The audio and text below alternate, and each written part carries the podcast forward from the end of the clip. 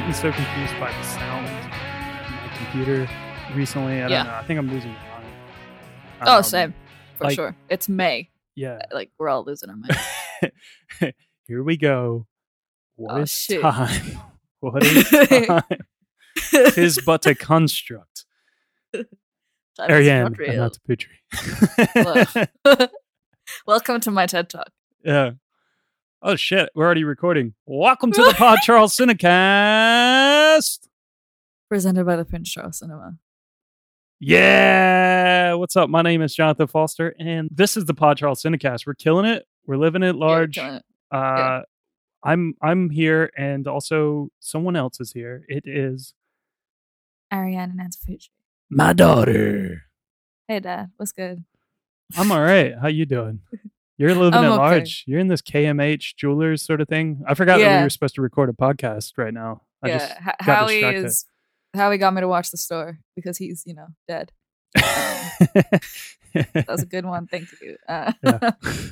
no, I'm I'm good. I'm all right. Like it's been better lately, even though the world's gone a bit to shit. But it's one of those things where like I'm finding that delicate balance between sort of taking care of myself and doing like enjoying things for myself a little bit and sort of being cautious and informed. Mhm.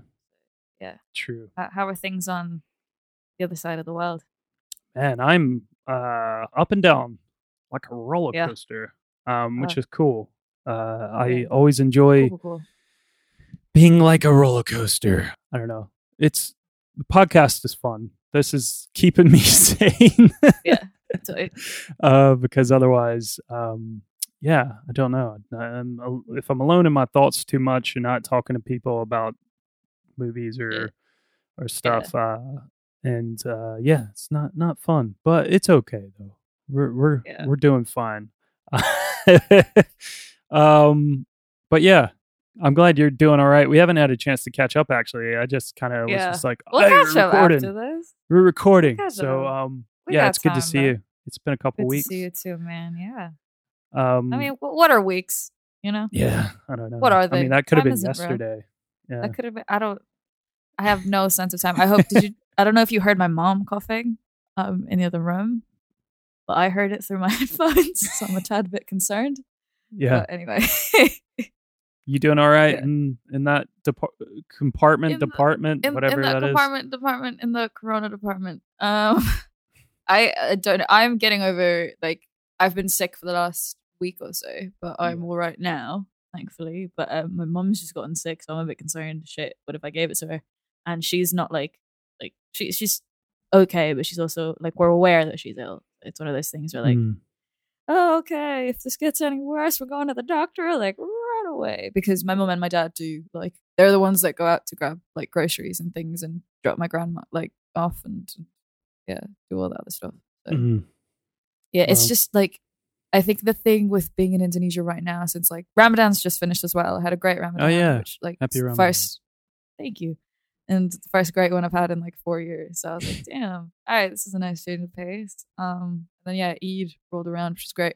But um, the thing about Indonesia during that time of year is that people really do want to see their families, which I get. But at the same time, I think Indonesians have this general knack for disobeying um, the government in the stupidest ways possible.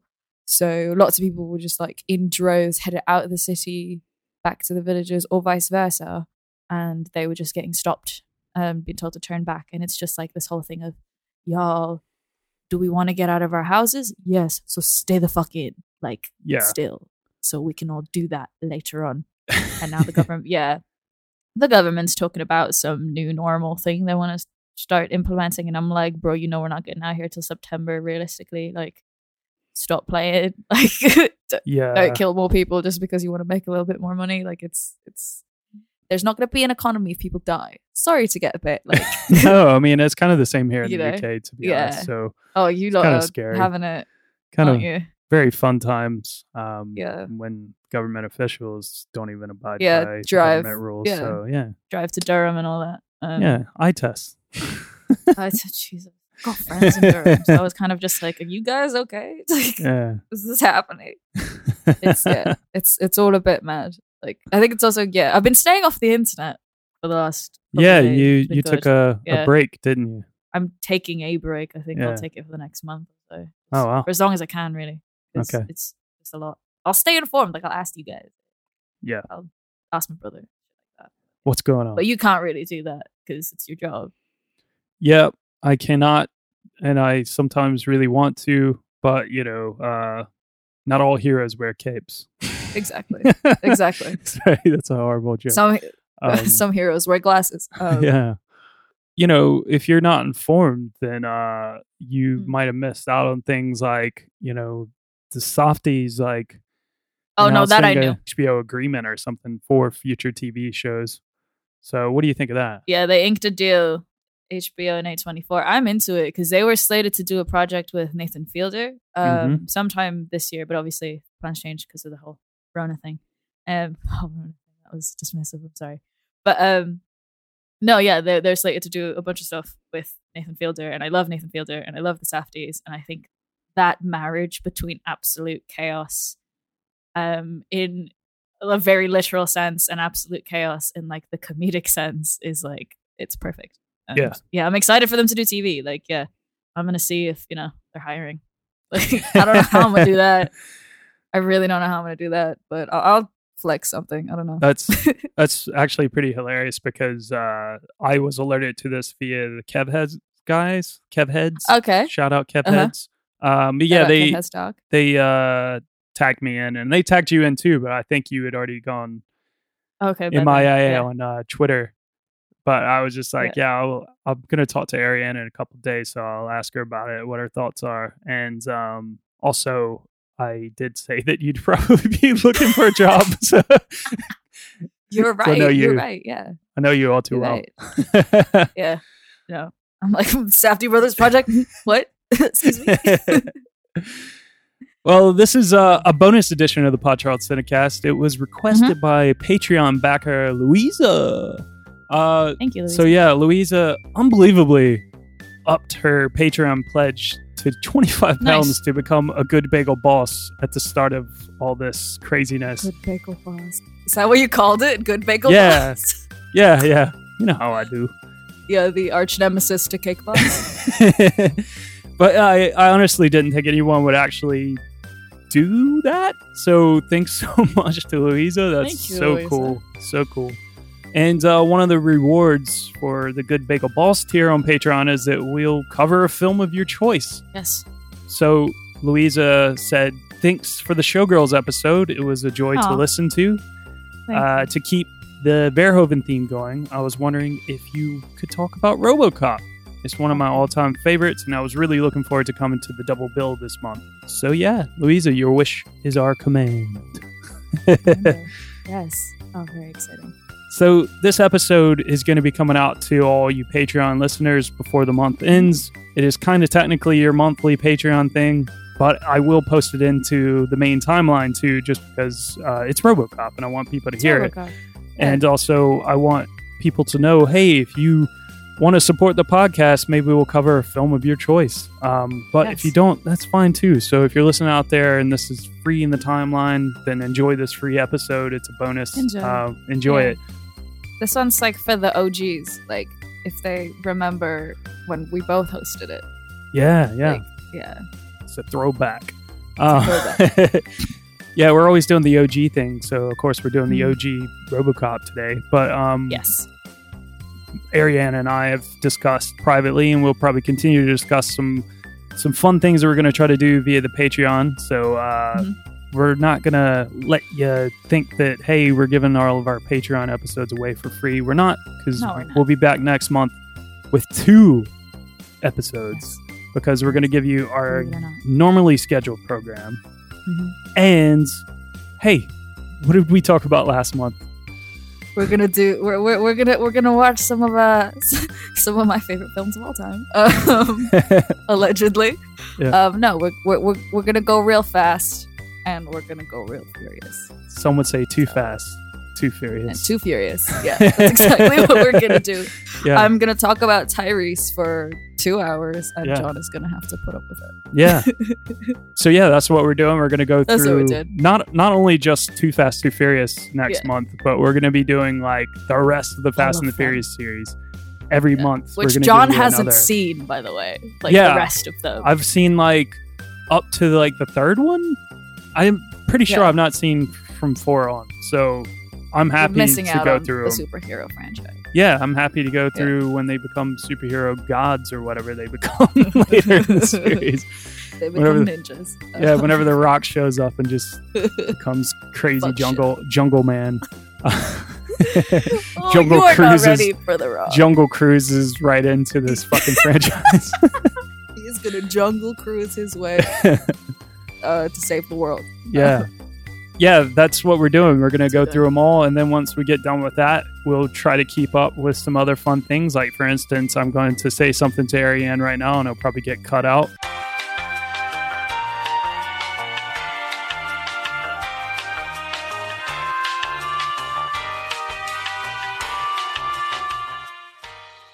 Now we're back. Cue in that uh, elevator waiting music um, while we Yeah. quickly discuss that. But uh, yeah, cool. So let's let's get into RoboCop. yes, let's let's get into it. We get the best of both worlds. The fastest reflexes modern technology has to offer, onboard computer assisted memory, and a lifetime of on the street law enforcement programming. It is my great pleasure to present to you Robocop. Guy's really good. He's not a guy, he's a machine. Old Detroit has a cancer. Cancer is crime. Let the woman go. You are under arrest. You better back up, pal! Your move, creep. What are your prime directives? You have the right to remain silent. You have the right to an attorney. What is this? Anything you say may be used against you. He's a cyborg, you idiot! He recorded every word you said. You're dead. We killed you. His memory's admissible as evidence. You're gonna have to kill it. Get out of the car, for God's sake!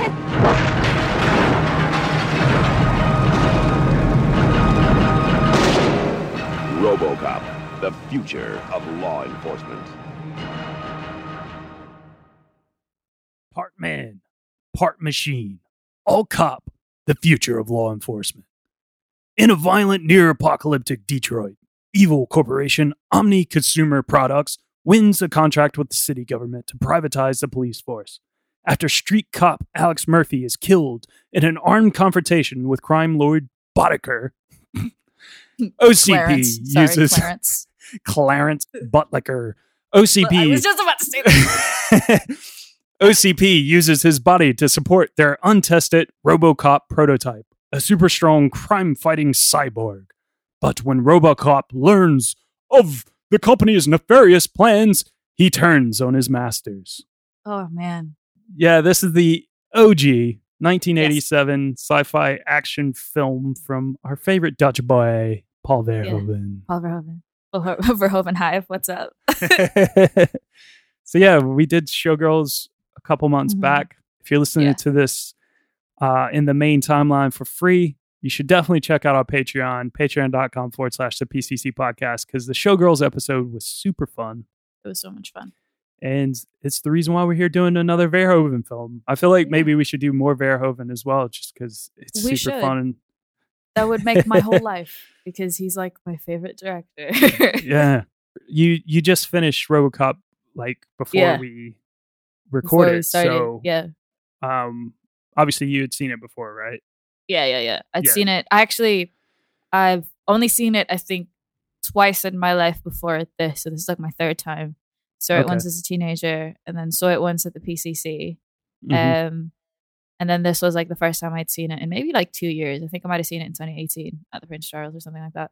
But um, I I didn't realize how like detached I was from this particular Verhoeven film. Like I Yeah. adore RoboCop. I think it's like the commentary is insane and how especially the ones about like media influence and like obviously capitalism and gentrification and like law enforcement privatization in general.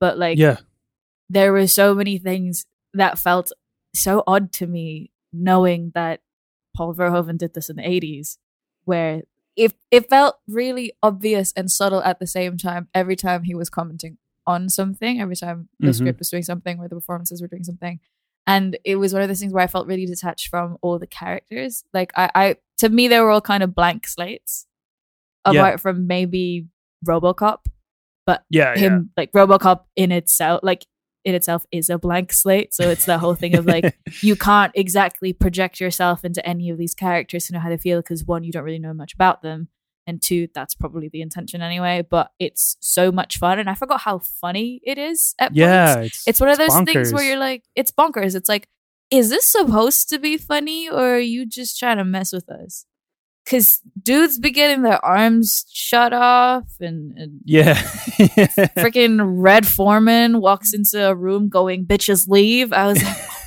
oh. And he sound, I, I love Clarence um, Buttlicker. Um, because I think he's probably the funniest character to me, despite being obviously we get it, he's, he's a crime lord, but yeah, he reminds me of like a Bill Hader impression. Like, yeah. he's really like, yeah, like really high pitched when he walks around. He just says the most ridiculous shit, and all his He is a silly- so stupid. He's silly. Yeah, yeah. He's so He's a totally He's silly very uh, baddie because when we were watching it, Julia was just like, "Oh, how is he the bad No. guy?" But then he's like, oh, he's not the bad bad guy. Yeah, Like, yeah. He's not the big bad, even though everything set it up for him to be the big bad. And I think I would have liked to see him better as the big bad. Then you kind of realize that, oh no, he's part of the system. That's the system's also taking advantage of him being a criminal. You know, like Yeah. Well, it's- corporation. it says yeah. a lot though because like obviously guys like him, he's he's smart, and I'll get into him in a little bit Yeah. uh, when I get into the cast. But like, he's obviously like a smart bad guy. Uh, Yeah. But at the same time, it says a lot about just bad guys in general. That like, there's always someone batter. badder and uh less you know the the the least likely suspect who should probably always be the number one suspect. suspect, yeah. It's that whole thing when you realize that RoboCop is a really great film about white dudes killing each other. yeah, and giving Yeah. zero fucks about the Giving consequences. Yeah, it's it's literally the a dude blows up a gas station and everybody's fine. Barely. Yeah, Um, yeah, like it's not your average sci-fi '80s action film. not at all. Uh, not at all. like yeah. like I said, it's completely bonkers. Paul Verhoeven directed it, obviously, so it's got Yeah. a lot of I don't know, it's chock full of like Insanity. shots taken at corporate greed and access, and as Ariane said, uh, militarized law enforcement and all that. It feels so insanely relevant in today's society, and Oh, for I sure. mean, it's so scary. yeah. I mean, the opening scene with the news anchors talking about like the president's press conference on the, Yeah. Star Wars orbiting peace platform. And I was was going like, shaky, "Oh." and he was like, "Oh God!" And I was like, oh god, that's how Yeah. a real president talks. Yeah. now. He talks kind of like, oh god. Just to really imagine like fucking Trump up there, like so up there. I don't think he can get up there. Like, Yeah, yeah. I, I feel like he would. He, he's like dumb enough to just be like, "Yeah, he's like, I don't trust it. I don't think it's real. I'll we never landed on the moon. yeah, I'll go into space to prove the Earth is flat. Oh man, No, and like they had all. I love like the news, like the opening, the closing, the breaks in the middle. I love the commercials. I love the dude that goes, "I'd buy it for a dollar." Like, fucking I buy that for a dollar. it's that whole thing of I think that really does inform everything you see, sort of in the '90s and into the early 2000s, where I think critique on media itself start showing up, and obviously a lot of the stuff in the 2010s oh as much to that in terms Yeah. of like I don't I wouldn't say parody, but more so like yeah, incorporating one's relationship to media to the actual like within the actual piece of media you're consuming, which is so yeah, utterly fascinating. And I think Mhm. like there's a lot of shit that owes a lot of what it has to RoboCop to me. At least stuff in like the 2000s and Mhm. like 2010s. Yeah. Like, oh fuck, I love that scene where um the guy brings out the big robot for the first time and it kills that executive. And then you notice like the executive falls back on like that model of a city, like the dream city, and it looks like every other Iron Man model you see in those stupid Marvel movies. Yeah. Or like in community parodies of RoboCop. It's like it's it's so subtle but also so like poignant. Yeah. I got really film schooly and dicky about that, but yeah, no, it's, it's right, right, and I, it's so funny. Like guys getting shot up should not be funny. It's Yeah, not definitely funny not, at yeah. all. But Yeah. when it's like an exec by a giant robot that growls at it, it's like, huh? This is you serious? Yeah. You serious? It's yeah, and also like I'm not really the biggest fan of cops. Um, Yeah, they're not. So watching- I mean, yeah, you know, it's it's they're terrible. clearly a uh, important thing to be talking about, particularly Yeah, especially right now. Yeah, Uh, especially right now. If you've been keeping up with the news, yeah, police should be held accountable, Yeah. and you know, like the brutalization of black bodies should not be like, you know, within our media language all the time. It's really, Yeah. really like unfair and unhealthy, and it's it's yeah, it sucks. And then you sort of look back on work like RoboCop or say Terminator or like you know shit where you give such authority and autonomy to a quote unquote machine to do all the enforcing for you and you sort of think that like oh shit like the value of human life isn't even like it, it's so difficult to talk about. It's like yeah, like the value of human life has been taken out of the equation on the other side let alone what it's going to do like when quote unquote, like robocop is out in the world you know what i mean Yeah, like they, they definitely. completely stripped murphy of his humanity because he was dead the dude got shot in the head yeah. like I think Like- that's pretty important with this film in general, Yeah. just because that's like just such a big theme with oh for sure uh, you know the corporate executives. Yeah. Just like clearly have zero regard for human life and yeah don't care. they just want to make money yeah, so yeah Well, RoboCop was written by Edward Neumeier, who would later go on to work on Starship Troopers with Verhoeven, yes and Michael Also a Miner. great film So Neumeier got the idea when he was working as a story editor for Universal Pictures. Uh, he was visiting the set of Blade Runner, which was over at Warner Brothers a lot. Um, so. I'm not sure if Neumeier had been hanging around Warner Brothers as well, doing some stuff for them, but he was at the time a story editor, and he was supposed to get a job as an executive, but he turned it down because he wanted to start working on RoboCop. Uh, so basically, he said that the whole thing with RoboCop was that he was a policeman who was a robot, and he was looking at this strange human race. It was like an AI idea, like yeah yeah why are people the way they are? And that was the most science fiction notion of it. Uh, so his pal Michael Miner, who was a music video director, had been working on his own script for a film called Super Cop, which, side note, is the third film in that amazing Jackie Chan uh, Police Story series. So go check that out because Police Story is badass. police But story anyway. sick police story city hunter all of it jackie Yeah. chan as a cop i'll Yeah. watch that Always good. Um, but this Super Cop, not the Jackie Chan Super Cop, yeah uh, was about a seriously injured cop who became a cybernetic police officer. So they combined their ideas, and RoboCop was born. and you could really tell that it was like a combination of Yeah, these two ideas because definitely, yeah. yeah.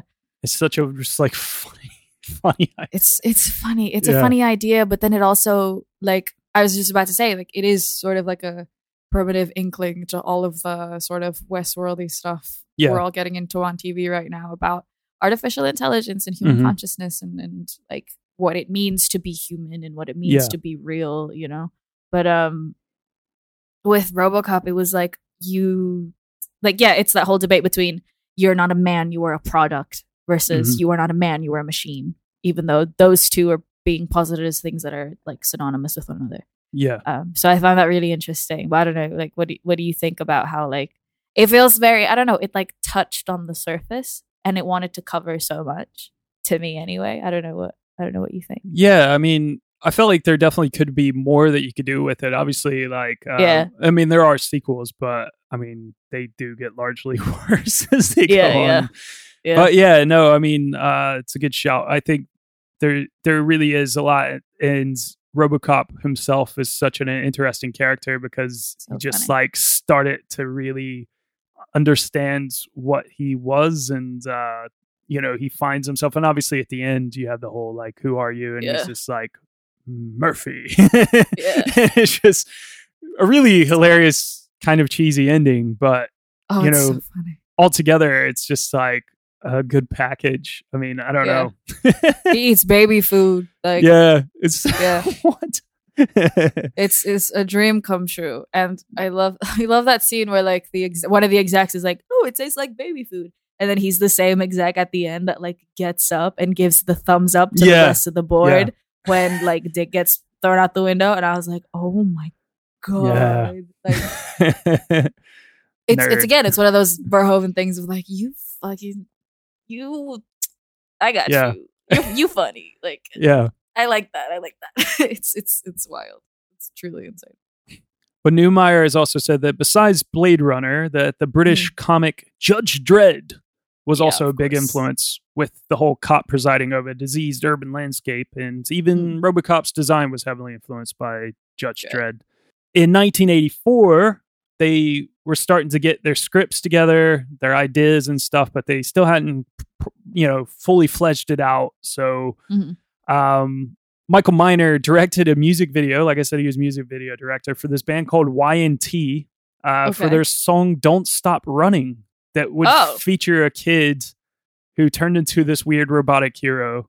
So it's obvious that this idea was Yeah. just really floating around with these guys. Uh, so you could check that out. Look up Y&T "Don't Stop Running." You can see see a weird pre-RoboCop uh, robot thing from one of the writers. but also in, in 1984, when they were passing the script around to the studios, it got passed on. Basically, their working title "RoboCop: The Future of Law Enforcement" really wasn't being taken seriously. No. it's horrible. Yeah, and apparently they even pitched it to Stan Lee to adapt to a Ah. comic book to use as a And he's like, launch have you read Dredd? well, no, this is even funnier. So they Yeah. to use it as a launch pad to, to for a feature, and it just so happened that Neumeier and Stan Lee they both attended a screening of The Terminator, Ah. and Lee apparently was just like, "Boy, you're never gonna top that." Damn. so he just passed on it. He's such a king. Uh, he was such a king. Oh. It's like you're never gonna top that. it just so happened that Orion Pictures, who had just hit it big with the Terminator, was very interested in the film. So they picked it up. And the first choice to direct the film was not Verhoeven. Of course not. Of course not. Uh, so course the first choice was actually British director Alex Cox, who had just hit it, had that like little cult hit with Repo Man. Ooh. Uh, but he declined because he was going on to make another film at the time. I think it was Sid Nancy. And then the studio reached out to Kenneth Johnson, who turned it down because he wanted to change aspects of the script that he uh, considered to be mean spirited, ugly, and ultra violent. Why about cops? also, I think he was one of the first people to. I, I could be misquoting this uh, to to him, but I think he was one of the first people to refer to it as a fascist movie, a fascist Oh. script, uh, which that comes up quite a bit. Uh, we can get Yeah. to that a little later. Um, but then in comes Paul Verhoeven, who Mm-hmm. at first tossed the script in a bin. An icon, an icon. Oh. So it was either he was sent a second script or Yeah. or his wife fished it out.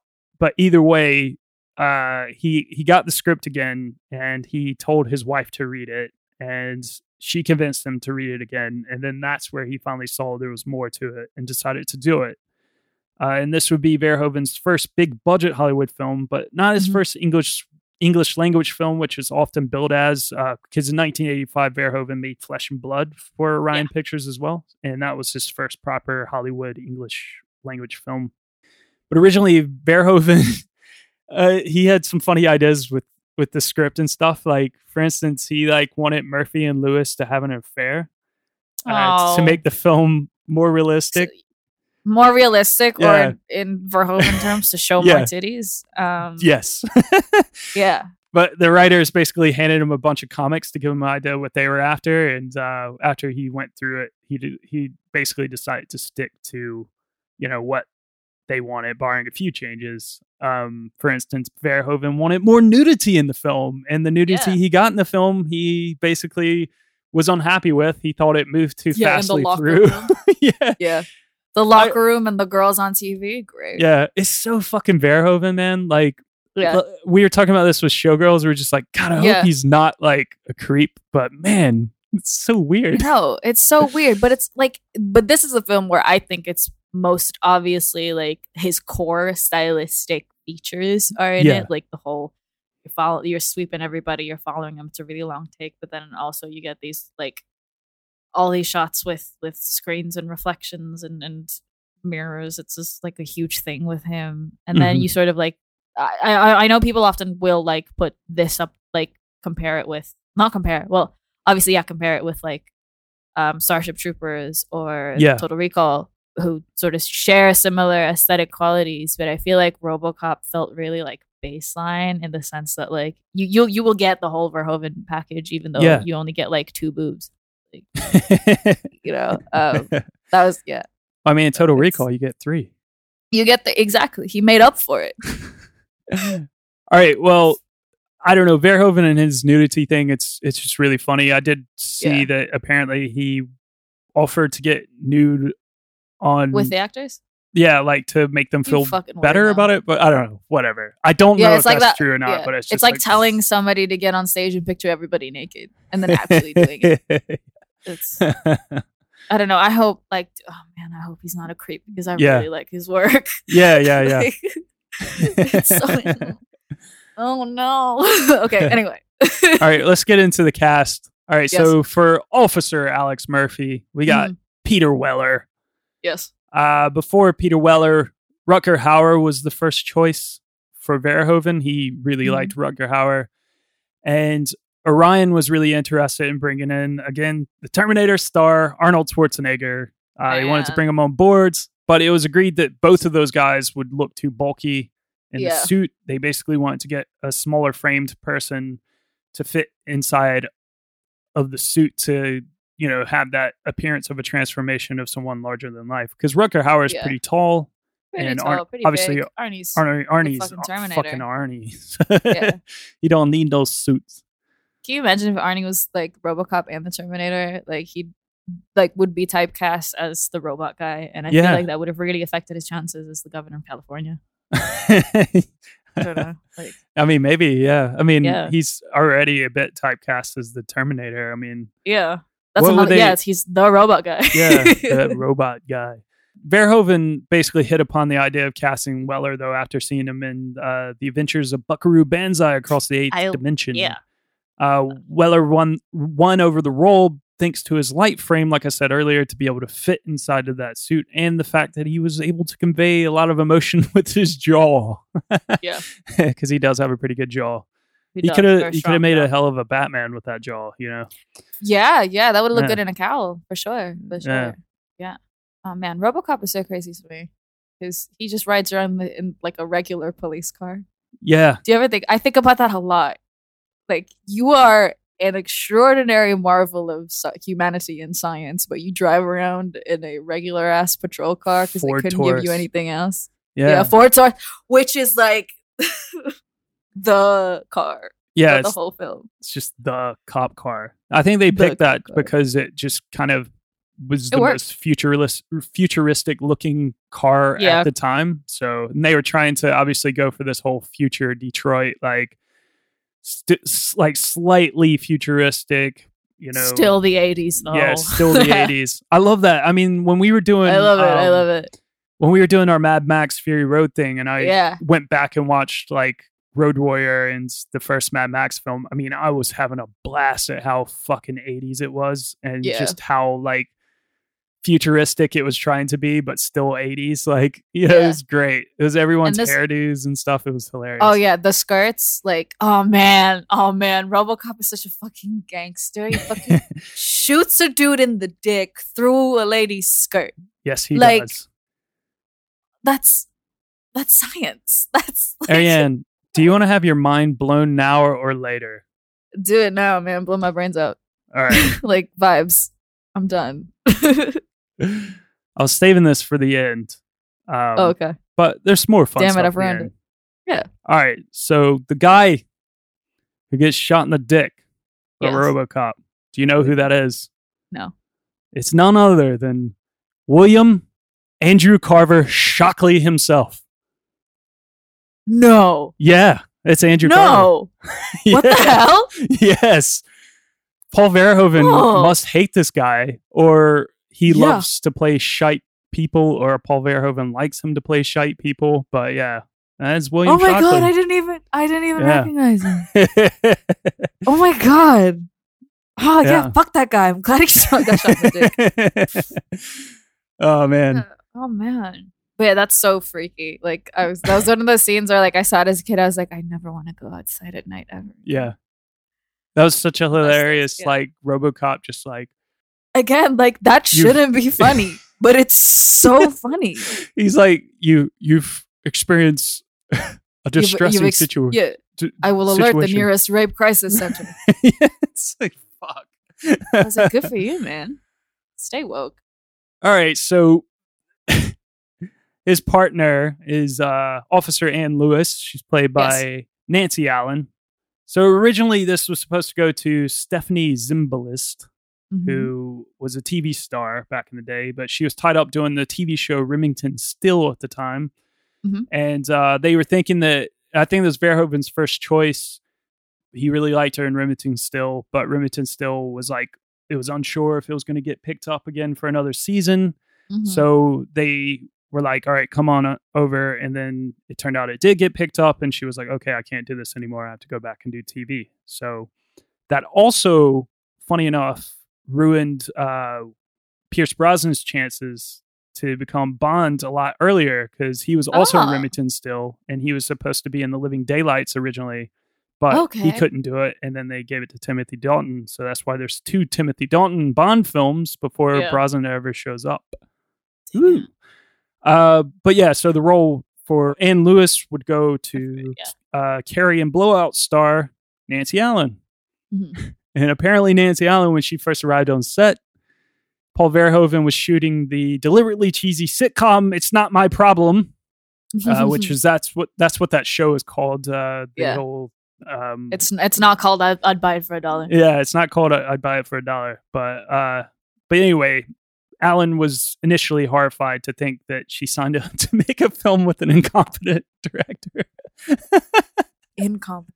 Yeah, what, what what gave it away? Was it the boob cake? Because for me, it would have been the boob cake. I mean, I just That don't makes me laugh so deliriously. Like it's it's Yeah, man. was she not paying attention to anything that was going on on like the set of Blowout or something? I mean, Yeah. like, come on. I mean, Brian De Palma does a lot of cheesy, weird shit, just like Yeah. Verhoeven. It's just this cheesy weird shit happens to include a lot more skit. I don't know. yeah, Also, yeah, it's the women in this film again. It's just like a recurring thing with Verhoeven, wherein like Yeah. either you give them too much agency and then they go off the rails, or they they're like quiet for a lot of the film yeah, definitely. get like yeah. I was really pissed off because I, forgot this even happened when like he f- screws his head off for the first time and takes it off and you see his like all that prosthetic. Um, he, he, he like tells her to leave him alone. And then she was just like trying to help. I'm like, bro, what is your problem?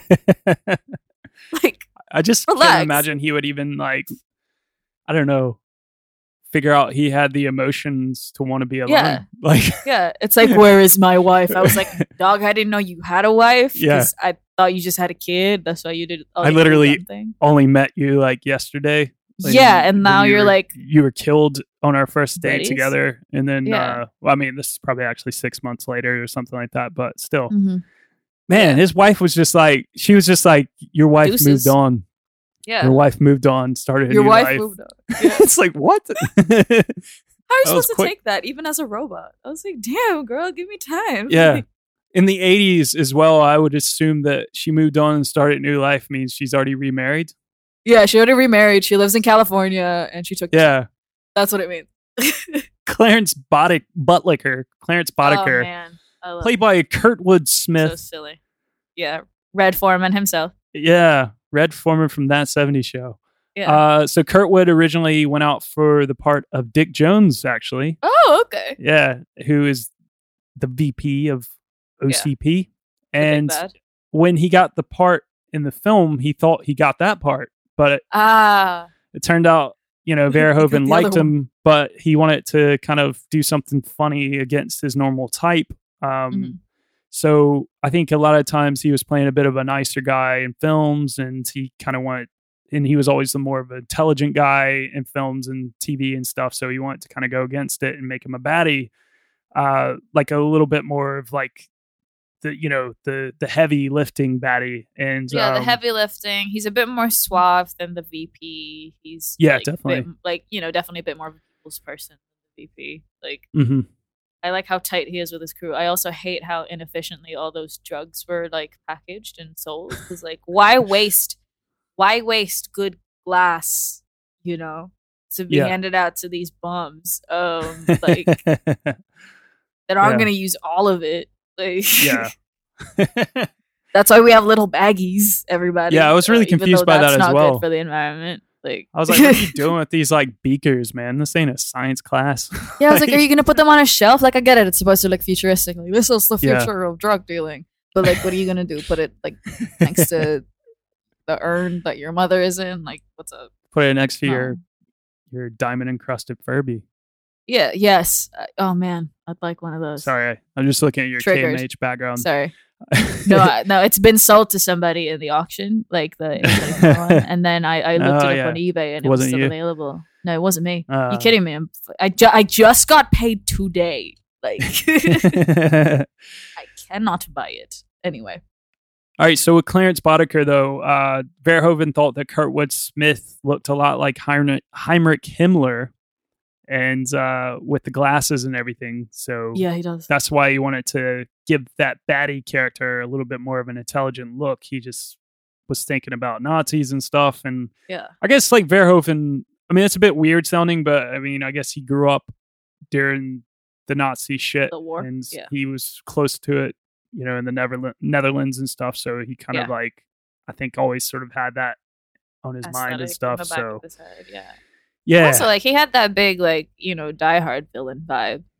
yeah, You know, yeah, like, definitely. Like he could be one of the goons that Hans has. Like Yeah. it was the whole. I'm wearing a turtleneck. My Yeah. glasses are wireframe. Uh, He would have been an goons are really amazing goon, like for. Hans. Yeah, Yeah, but his goons were incredible. I think his goons are so funny, and the fact Mhm. that the bad guys were the ones providing comedic relief, like, I don't know. It's one of those things where like this, it's been so normalized to me now that I wouldn't give it a second thought. But I feel like now that I am giving it a second thought, just being like, oh, that's kind of interesting. Yeah.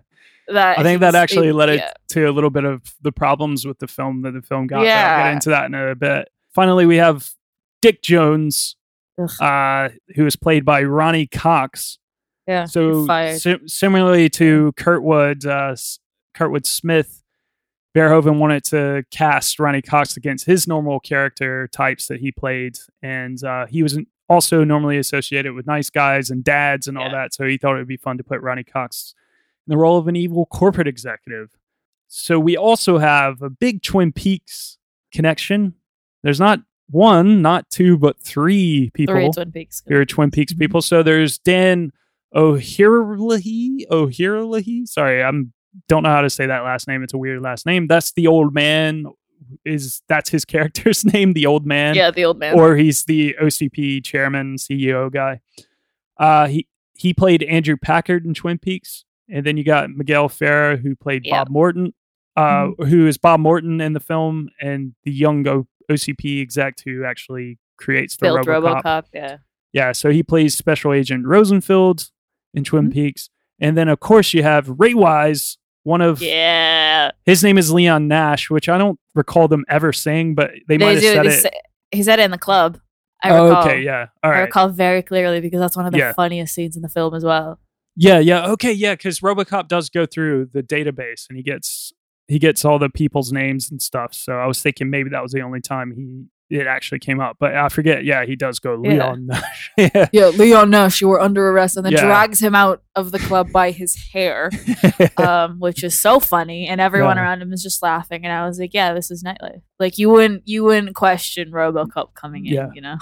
Like I was like, oh, he belongs here. And I love the look of that club. Like if this was obviously like the near future in the context of the 80s, because that's what a lot of nightlife looked like anyway. Like for the next 20, 30 years. like, yeah, definitely. it was all red and elevated stairs, and everybody was either goth or stuck in the 80s or Yeah. a robot. So I mean, to be honest, there's some clubs in London that look exactly the same as that still Yeah, to this no. day. So for sure, not to this day per se, but perhaps Yeah. like, to the end have you been February. to what's it called? Metropolis? Oh yeah, maybe not to this day. Yeah, Yeah, not to uh, this day. Yeah. I went to Of course I have. Metropolis once and I got I was I did get asked why I was there and I was like, damn. Am I Was am I that- that yeah. obviously straight? Like fucking hell, that's not nice. I like blending. Yeah, I don't know. Um, but anyway. Of course Ray Wise, he's uh yeah, Ray Wise he's old Laura Palmer's dad, Leland. yeah. uh, to you know finalize that Twin Peaks connection. Mm. So filming began on August the sixth, nineteen eighty six, and wrapped on October the twentieth, nineteen eighty six. However, they didn't film Murphy's death scene until all the way in January of nineteen eighty seven, which is Wow. such an important scene in the film. yeah.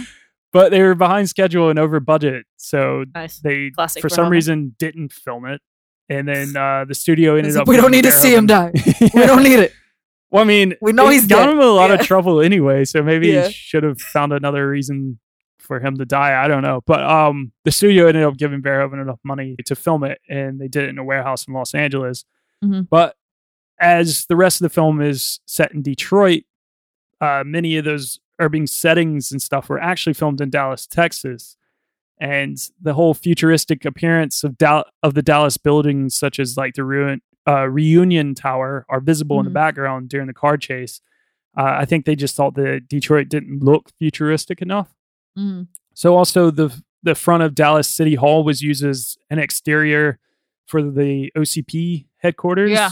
And then they just combined some like pretty crazy matte paintings or whatever to make the building look taller.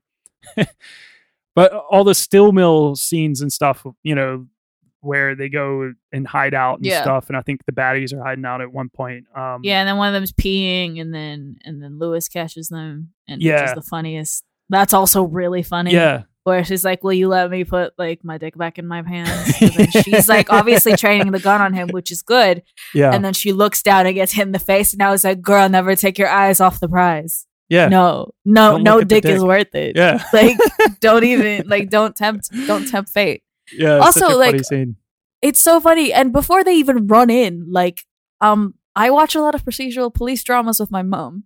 Yeah. Just really into that stuff. But even like, no matter how trained or untrained, like the actors are, cops usually hold their guns with like two hands or something. Yeah. Like at least as like logistically or like in films because they're quite heavy.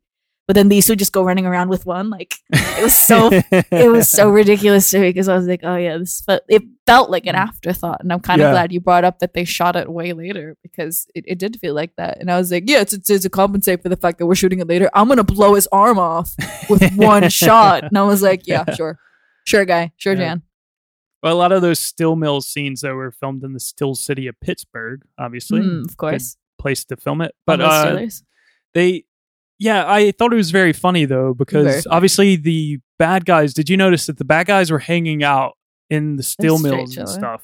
yeah, And I'm not sure if it's meant to be the same place, but did yeah, they do. They go at the end, yeah, and Lewis go to the exact same place? Why would Exact they go there? place. They're like hiding know. out. Why would they go back to where the bad guys were? And they weren't feel like- waiting for them. They were trying Yeah. to like hide out a bit. Find them. I don't know. I feel like the bad guys would have changed headquarters by that point, right? Like I feel like they stepped up. Yeah. Um, so Robocop would be like, I don't know where else to go. I'm gonna go here where I died, which is I think it might be like symbolic in some way because that's when he's like, I'm gonna take off this visor now and come face to face with my humanity or whatever's left of it.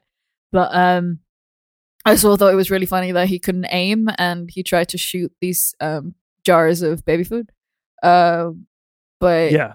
it's yeah, I was like, this is definitely the same place at the beginning, and it's where that iconic sort of like action sequence takes place where they all take each other out. Like Yeah.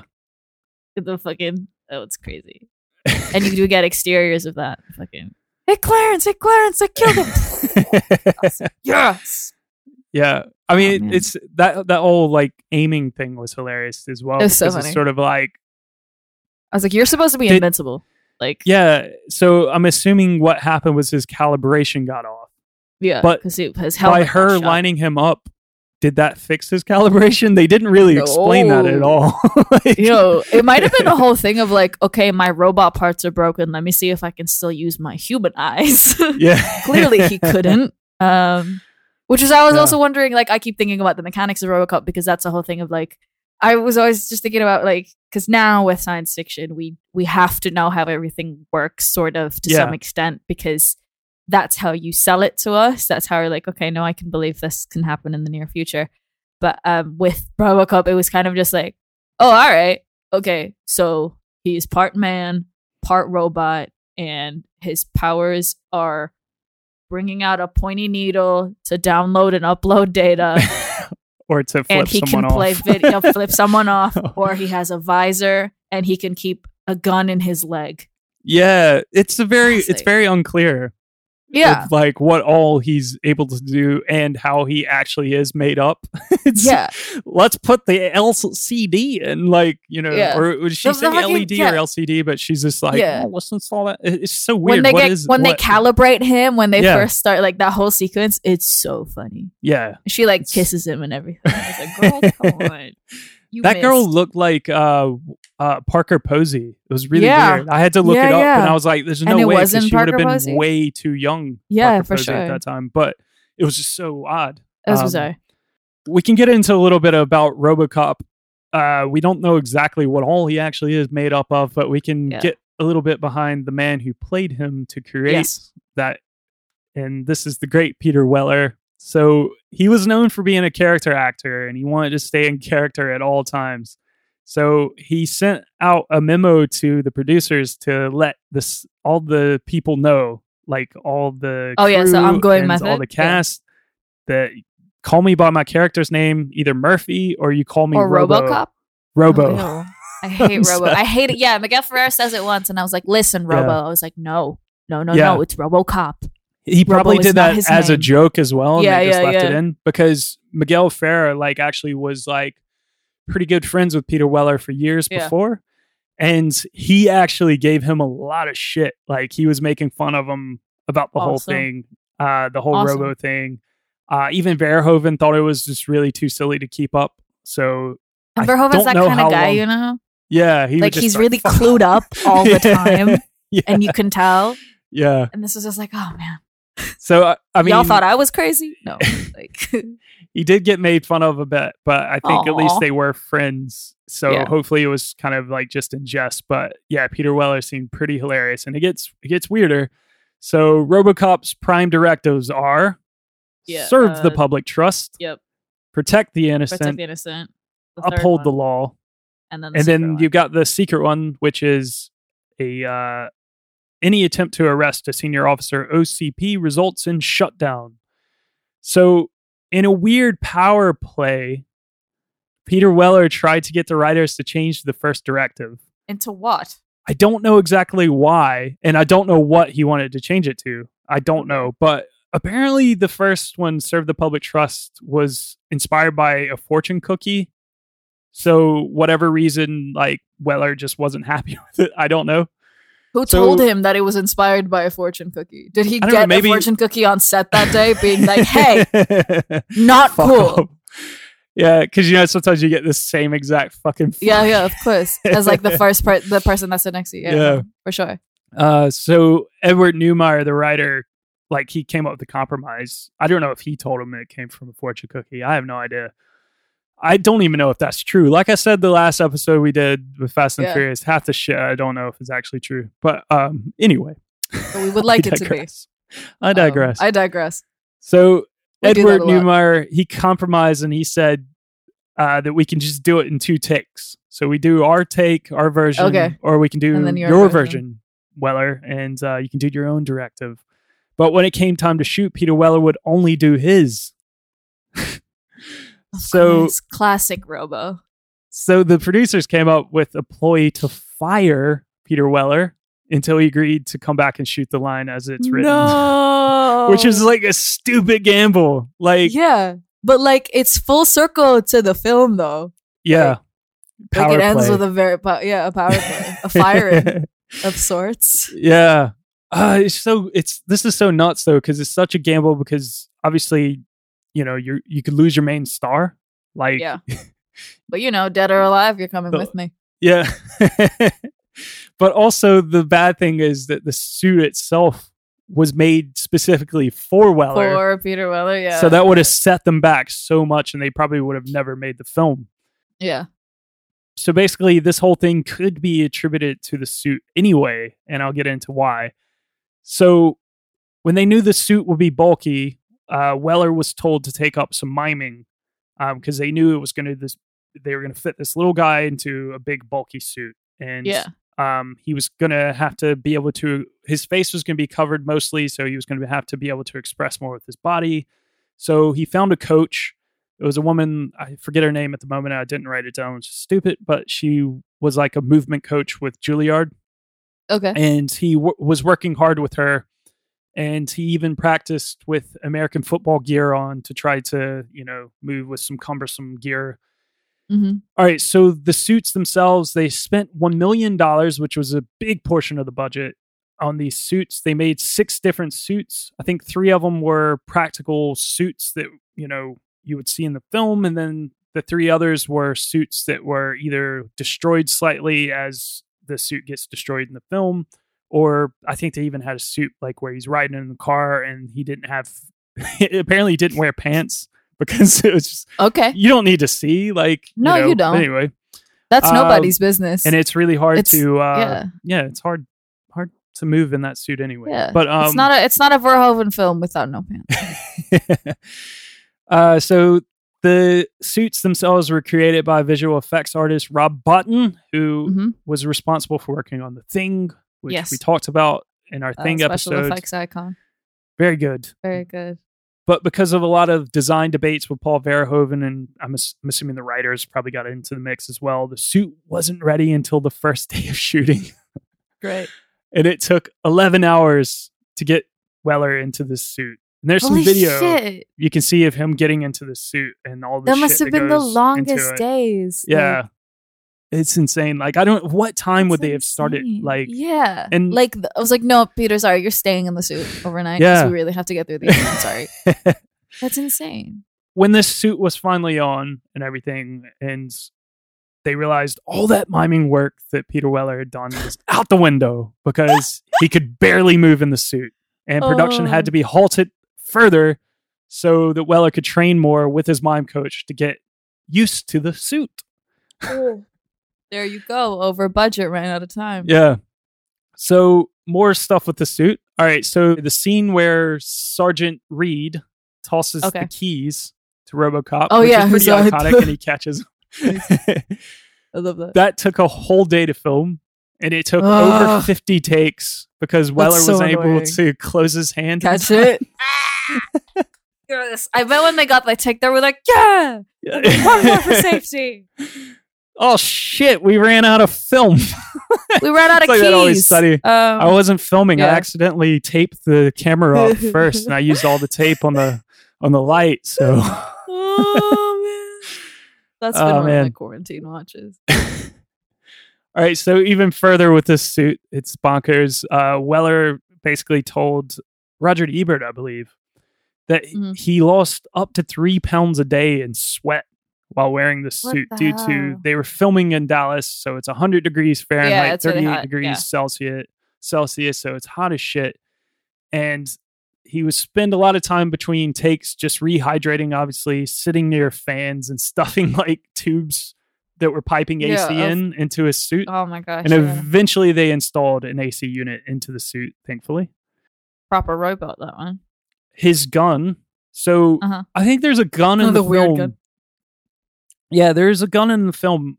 I think possibly like in the background somewhere, like in the, The precinct? the conference room or whatever. Oh, know, okay. For the OCP. Yeah, yeah. The guy that, yeah, when that guy got shot.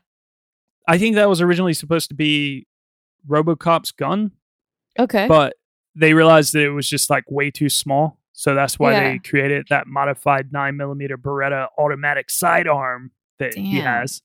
And it looked way too, like, old school, that gun. Yeah, the one definitely. in the conference room. Yeah. yeah, the one that they created for him is just, like so futuristic looking. It's really yeah. cool, and but like- and it's huge, dude. yeah, yeah. Apparently, that gun had to be cleared for entry. I guess it was made like yeah, of course. Yeah. outside of America, and the FBI had to clear it for entry into the United States. Yeah.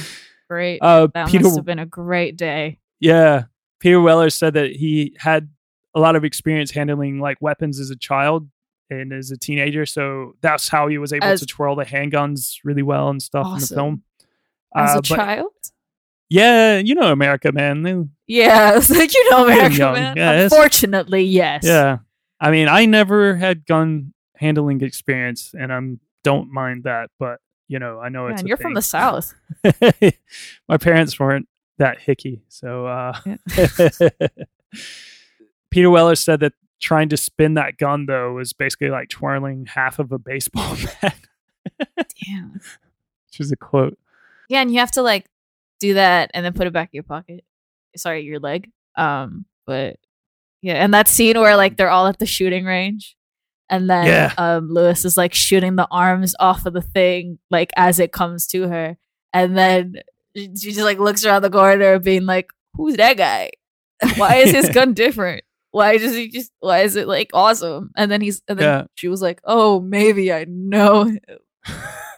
I'm surprised more of the cops in that film weren't pissed off at RoboCop. Just like fuck this. yeah, but they were like huge fans. I love when they like followed him around. That they were like st- like proper like, oh my Yeah. god, what is that? Oh my god, oh my god, will you be my friend, RoboCop? Oh my god, sir.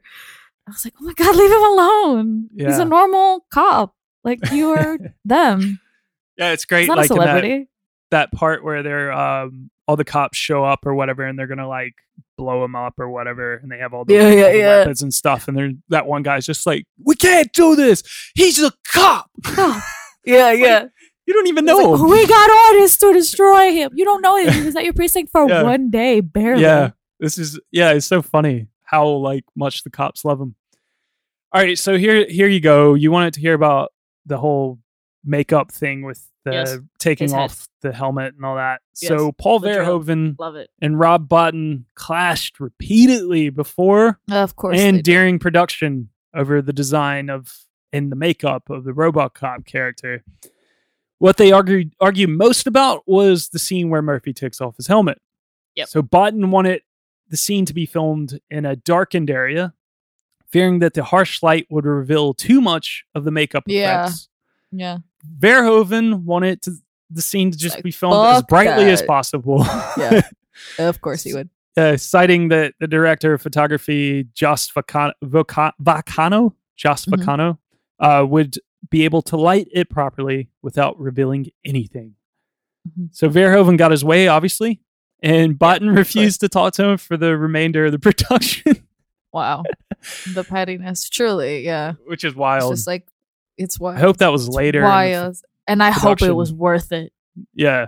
because it was so funny. However, at the premiere, both the men were so impressed with how the scene actually turned out that they instantly forgave each other. They laughed it off. And Bottin, who vowed to never work again with Verhoeven, happily accepted the role to, to work with Verhoeven's next project, Total Recall. Yeah. So, More That's good. all right, some more of the visual effects. So, this Ed 209 stop motion model. Easily top 10 ads. Easily. yeah, back in your Ed list. Here we go. No, yeah, yeah. I've, I've rejigged that list so that Ed Harris is number one, and then maybe that robot is number three, and then all the other slots are empty. Okay. Uh, Ed from Good Burger is just Ed, no, Ed from Good Burger is number eleven. Still Okay. at number eleven. Yeah. All right. Uh, but anyway, the Ed 209, it was a stop motion model. It was created by Craig Hayes, who also built the full size models standing at seven feet tall and 300 pounds. Wow. Uh, it was just Yeah, too big and too cumbersome to be used for many of the scenes. So Yeah. The animator- puppetry on that thing was wow. a lot of this probably would have come to this next guy. So it's animator Phil Tippett, who had Mhm. previously worked on, funny enough, Empire Strikes Back, the episode Oh, that just went out into the main timeline. Yeah. And he was known for animating what is either me and Phil couldn't figure out if it's, it's supposed to be called the AT-AT or the AT-AT and the Tauntauns. It's the AT-AT. At, Yeah, I think what is this Twitter? I think this is uh, Phil's doing the AT-AT. I think it's Shut the up, AT-AT. You can hear me. Shut up. yeah.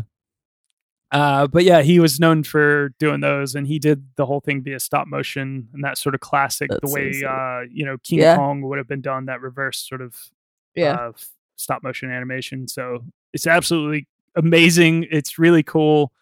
Uh, the growling slightly- is what sends me. yeah, it's slightly dated, I guess. but yeah, it's very yeah. dated, but it's that thing of it has a certain animalistic quality to it that I think like stripped. Well, like you can't really do that now with like CGI and stuff. Like you can, but it would take away the machinery part of it. Whilst this still felt Yeah. like, oh, this like it's dangerous in a really primal human sense. Well, it's like yeah, robots on Westworld that look like robots like lose that personality to them. I don't know. Mhm. I know that the big um, thing with, and this is probably silly, but the big thing of this film is that like the bad guys are kind of like this evil corporation, obviously. Yeah, But. I really feel like they could have done more with the Ed 209. Like I feel like you could have had oh, more Oh, yeah. of a battle, More like, screen with time, RoboCop. for sure. Like yeah. because it it just kind of ends so quickly with them. Like it's it just felt like a, yeah, it felt like a no brainer with them. Like Yeah. you know, RoboCop will win because he is the hero. yeah i i just So- i wish it was like a little bit more of a of a hard battle because it's kind of a cool thing. I know it's probably really tough to to animate and stop to motion do, yeah, that, yeah, but, for sure. but yeah uh it reminded me a lot though. It was quite scary looking that thing and Dude, silly at times but you know it was quite scary. The and it reminded me of that uh stuff with um what is it? Uh was it mit was releasing some of those videos of those like robots that robots they that can run. yeah and jump really Yeah. high It's Yeah, yeah, fucking yeah. scary like It's Yeah. freaky. although when this guy hit Yeah. the steps he he, he No, it he ate it. He He ate it. He absolutely like like there could have been he he yeah like there was a banana peel there or something. Yeah. you know. which But, was like, really the- funny so funny so funny like yeah no they definitely should have fought longer because i think it really posits that whole argument of like yeah man versus machine product versus man product versus machine and like this Mhm. dude is pitting two quote unquote cre- like you know creations from his company together um, Yeah. but like he like even though he sort of like escapes slightly unscathed the fucking exec guy he also just like witnessed like the destruction of essentially shit that he's worked for but obviously Mhm. he like he's fine and he gets away with it and he can do more evil shit because that's like how corporate greed works Um, exactly I don't know. Yeah. Yeah. And, and oh man, like even when the robot like was first introduced in that boardroom, that's the scene that like gets tossed around on Twitter a lot as being like, yo, look at how fucking hilarious this is. Which Yeah. it is. But also Yeah. like, holy crap, a whole dude just got torn to shreds because yeah, that was the function. Can you like imagine that being out on the street? Like it feels like and it feels a bit too surreal at times, just being like, oh yeah, no, no, they disregard human life completely. Like if you don't comply within was it like twenty seconds, you're done. But then at the same time, yeah, you're fucked either way. yeah definitely yeah. yeah It's If- I don't know. It's a nice allegory for like, yeah, you can't win. like you like yeah. Versus too corporate real. America. Too right? real it's too right real. now. It's Yeah. too real right now. It's Yeah. yeah. A lot of RoboCop is too like even like like the commentary about like capitalism is, is a little like it hits obviously like compared to Verhoeven's other stuff, it's like this is a little bit too on the nose. Mhm. but it was so like when they were all fucking blowing up like the the electronics stores and the adult magazine shop and the shooting up the fucking cars and I was just like okay this is anarchy but also Yeah. like you're doing it with product that that fucking corporation made so nobody's really winning here like Yeah. I mean, it's kind of a weird thing because like you're almost kind of like they they don't care what happens. don't. yeah You know, and they almost it's almost like did they want this to happen because they Yeah, they you know like the whole thing like oh we're building this new Detroit so that we could Yeah. uh you know The cops get are rid going of the crime strike. and we're, we're Yeah. gonna we're gonna have this new beautiful city where crime doesn't exist which is silly but then- gentrification yeah, behind their back, like he's just making a deal with Boddicker, just kind of like, hey, you know, you come in, you can come in and you could be the king of the playground. You get all the drugs, all the prostitution, all the, Yeah. the whole gambling, everything. That's And all he, like, walks back from leaving and sits Yeah, on the like- couch being like, You gonna be my friend. I I was like, that's all it took. He was gonna kill you, fool. Like he was gonna leave you for dead with that robot. Are you Yeah. kidding me right now? so stupid. so stupid. yeah. But by that same token, like it's oh man, there's so much to unpack with this film. Yeah. It's oh if you want to get back to like the what you were talking about earlier, I mean the Mhm. whole thing with you were talking about machine versus machine, and I mean even earlier than that, you were talking about just RoboCop and himself. Like, I mean, maybe the biggest thing with this was that like it wasn't necessarily like him versus another machine or Yeah. creation versus creation. It was like him versus himself. as Himself, well. yeah, So yeah, for he's sure, which is, like, a huge human condition. Machine. Yeah. yeah. Because Yeah. man, to some extent is machine.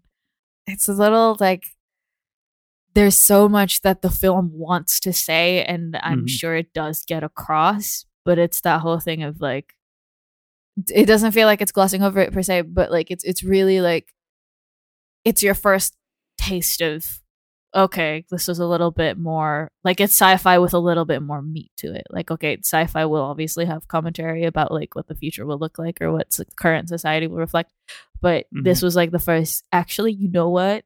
Big like you know big weaponry big pharma whatever like fuck you like fuck Yeah. this like It's a ballsy film for sure. it's like, a ballsy film. you know. Like- yeah, the cops going on strike and just absolute, and they interview those people for the news segment, and then it just breaks out into that like lawlessness that is caused by this huge corporate. It's that whole like Mhm. this is what's happening everywhere if we privatize public service. I fucking Yeah. oh, it made me so like angry, but in in the way that you know you kind of have to be now. Mm. It's, yeah, sorry, again, That's cool. ideologically tangled into things. Sorry. Who knew that RoboCop could elicit such feelings? oh, everyone knew this is ro- this is the OG RoboCop. Like I feel like if I watched the remake, I'd be like, he's not putting the gun in his leg. What's going on? yeah. well, besides the suit, which is absolutely amazing, cool suit. Besides, you know, except for the fact that it seemed like a nightmare, but To get it- into, yeah. it's badass. It looks cool. Peter Weller did an amazing job, like working with it. And, yeah, uh, getting out of the car, getting in the car, fucking everything just so- driving. So, cool. But uh, one of Bottin's uh, crowning achievements in the film is the amazing melting scene where Oh, yeah. lackey Emil, uh, who basically Just just looks like uh, if Seth Rogen a- had sex with Flea from Red Hot Chili Peppers. Like, my God, this guy he looks, so like weird. he looks like if Seth Green got juiced and then stopped. Like that's what he looks like to me. And then the haircut, it was like, did Yeah. you braid your hair or did you cut it like that? Yeah. He's So weird. ridiculous. Emil is ridiculous, I think, and he's I Yeah. think the one of the all of them are sort of similar because like what else can you do in such a short amount of time to shoot this? Yeah. but like he is, ugh, he's gross. I didn't Yeah. like him.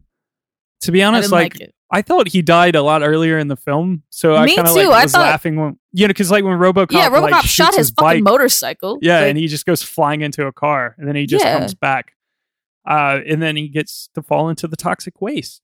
yeah. Um, but Bottin, he was inspired by Rick Baker's work on the incredible Melting Man, Mhm. and this effect Freaky was achieved by using a lot of saggy latex that was just looking like it was Mm. falling off of his skin and Delicious and saggy everything. latex.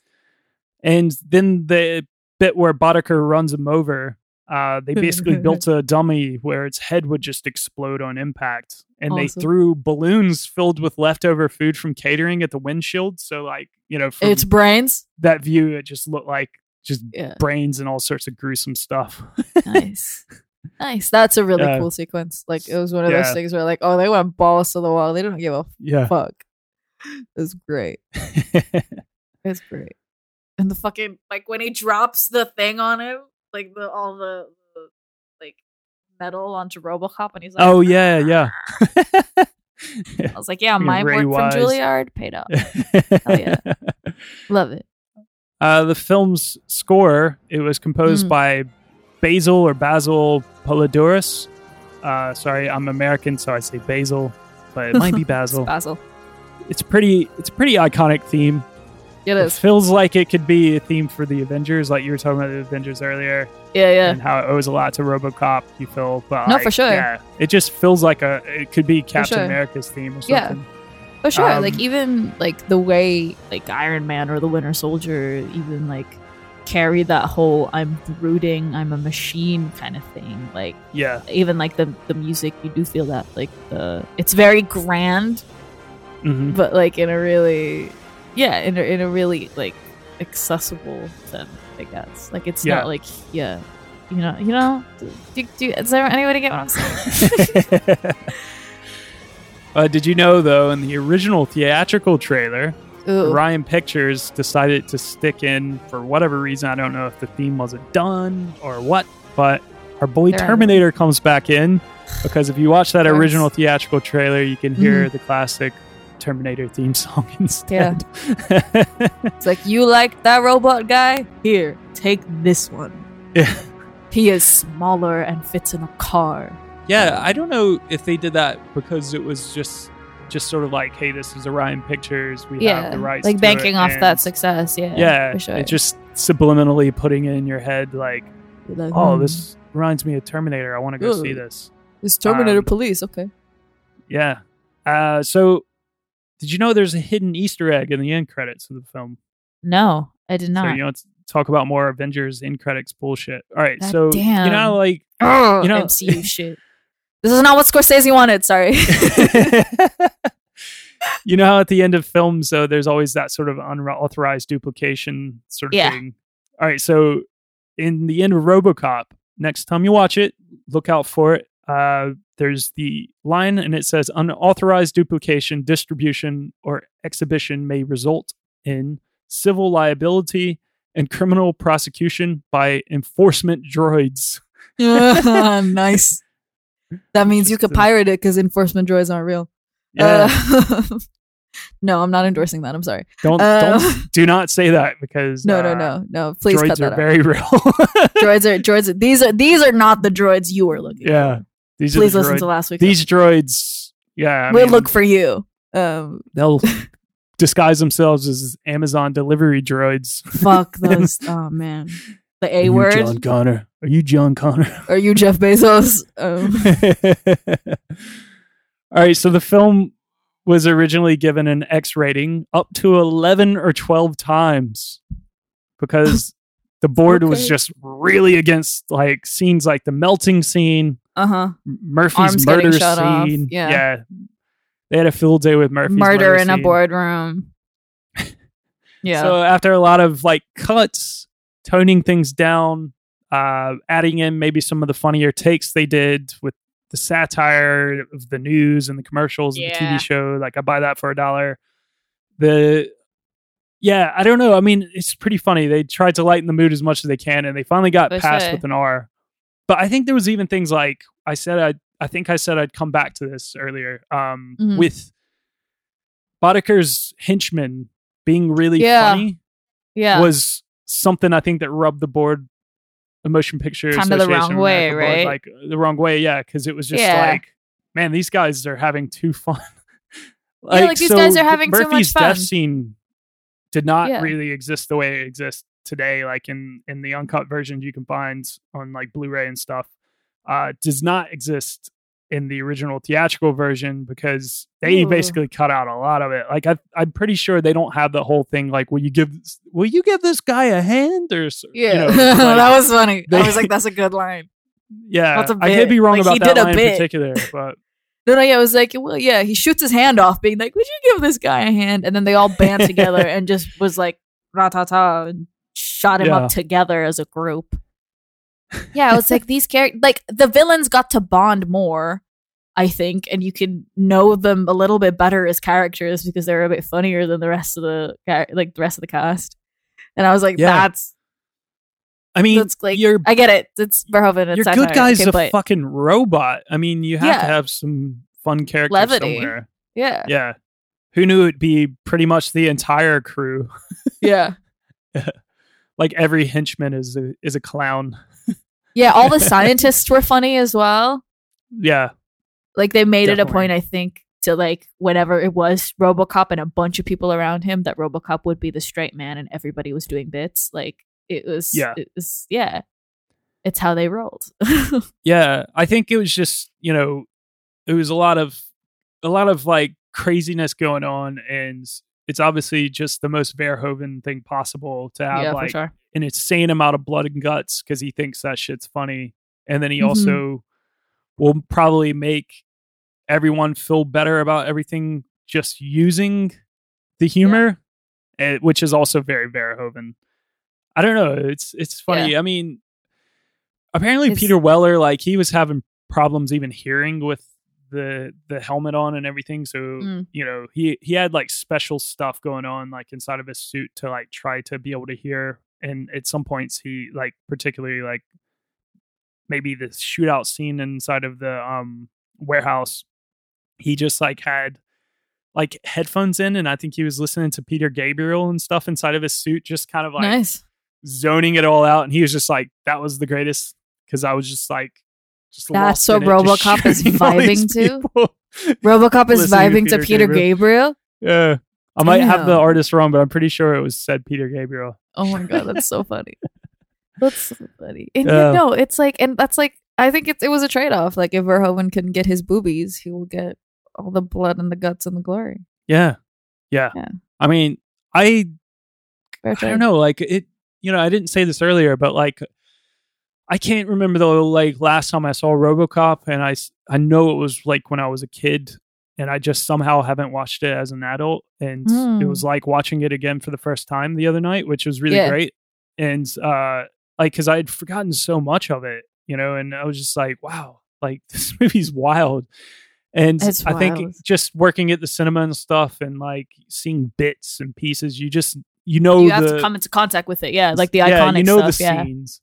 But yeah, th- it was just funny to watch the whole thing, the whole package and everything. And yeah, it's wild. And the version I saw was obviously the uncut version. Mhm. And uh, yeah, it, it'd be wild to see the theatrical version and all the stuff that had to be cut Be out. cut out. Yeah. But yeah. yeah, I wonder if that does exist though, because I don't. Like, obviously, it does have some value, like that copy existing, but also, yeah, yeah. I, I remember I saw it at the PCC um for the trip the Verhoeven triple bill, which is like one of my favorite nights ever mm-hmm.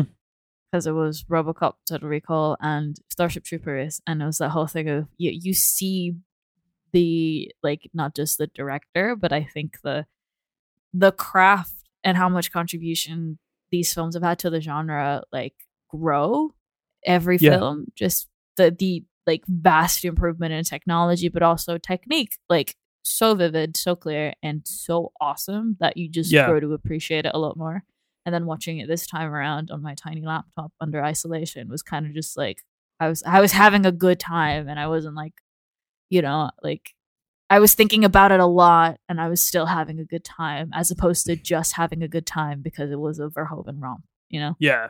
You Yeah. can get totally lost watching something Yeah, like this in the cinema for sure. For sure, For which sure, is very for sure. important.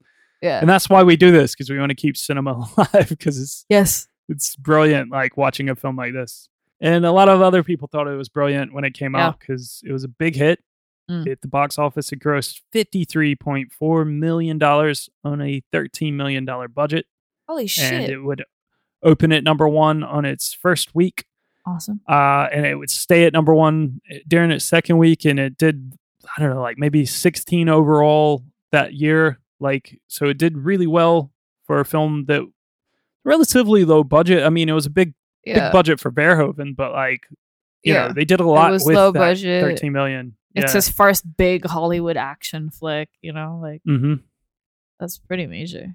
Oh, that's awesome. We were talking about the uh, cops and stuff in the film loving Robocop, but uh, Yeah. writers and producers were concerned that cops in real life would be offended Would not like it. by Fuck. their portrayal in the movie. But on the contrary, they loved it. Cops Yeah. love RoboCop. Uh, Because they they, secretly want to this- unionize um, yeah, probably. and strike. I'm sure there's that what they want to plenty of uh, cop unions out there. I, I don't. I'm not Yeah. sure there's a problem with that in America. Yeah. Maybe. Uh, but do they want to strike? Uh, that's the question that maybe. RoboCop asks, right? Do they want to strike? Yeah. Do you want to strike? Uh, they especially enjoyed the scene where RoboCop throws Boddicker through the through the plane's Through the- glass the- window yeah. or whatever. Is reading uh, Boddicker his abbreviated rendition of the Miranda rights. Yeah. He keeps getting Which is great. interrupted.